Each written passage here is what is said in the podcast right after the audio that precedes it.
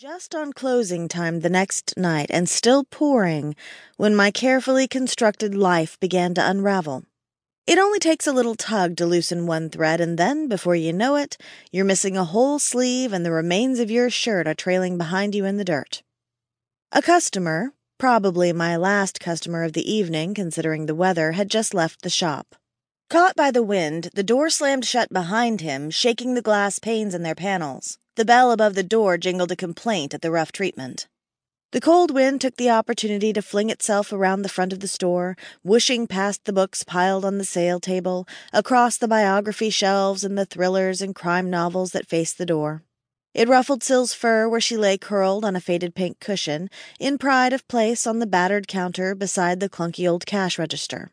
She flicked one ear in disapproval and yawned widely, showing her pink tongue and needle-sharp teeth. "I feel like vegetarian pizza tonight," she said.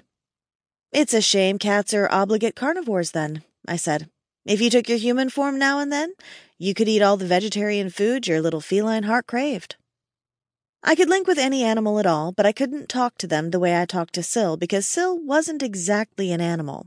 My friend was a werecat, who'd shifted into cat form when we'd left the city 3 months ago, and had refused to budge out of it ever since, despite my pleas. She'd been a cat so long and so determinedly that no one in Berkeley's Bay had seen her human form. Not even the other shifters in town realized she was more than a cat.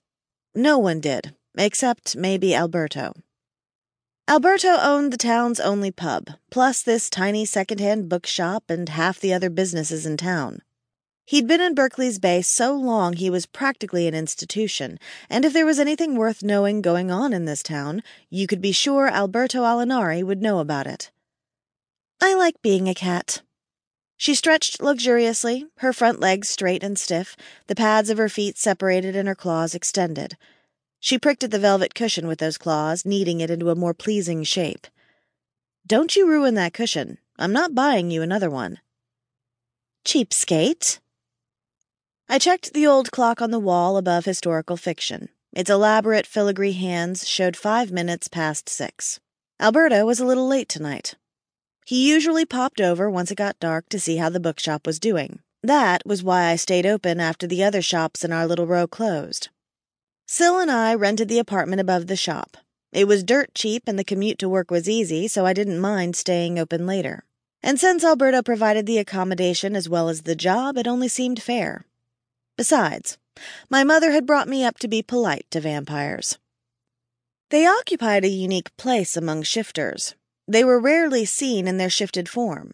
Maybe being a bat wasn't much fun, or perhaps the fact that they had to spend the daylight hours asleep made them reluctant to give up any of their human nightlife to flying around hunting insects. Most people forgot they were shifters at all, and once the undead rumors got started, they seemed to be in a class of their own. But I'd seen Alberto breathing. I figured the undead thing was just something they cultivated to add to their mystique. I knelt on the worn carpet in front of the romance section. A lady had been in here earlier today, rummaging around, pulling things off the shelf and then shoving them back every which way. People, even book lovers, just didn't have the same respect for second-hand books as they did for new ones. I'd been too busy to resort the books earlier, so I took the opportunity now to get them back into alphabetical order. While I was doing that, the door jingled its discordant tune, and I felt another gust of icy wind. "Hunk alert! Hunk alert!" Syl called from the front counter. I scrambled up as the most gorgeous man I'd ever seen rounded the shelves. He was tall. Way taller than me, which was saying something since I towered over most women. I looked up, past a wide, muscular chest and a broad pair of shoulders, to a face with cheekbones so chiseled you could have cut yourself on them. Above that was a pair of blue eyes that would have been striking if not for the hint of arrogance in their cool gaze. Damn. That was shaper arrogance. My interest cooled as fast as if someone had poured a bucket of ice-cold water over me. "Can I help you?" No man had the right to look that hot, especially not a shaper. As if they didn't have enough advantages already over us lesser folk. Those arrogant eyes flicked over me. "I was looking for Alberto. Is he here?" "No." Shapers were trouble, even ones that looked criminally good in jeans and tight t-shirts. "Did you ask at the pub?" Berkeley's Bay wasn't a big place. Its numbers swelled.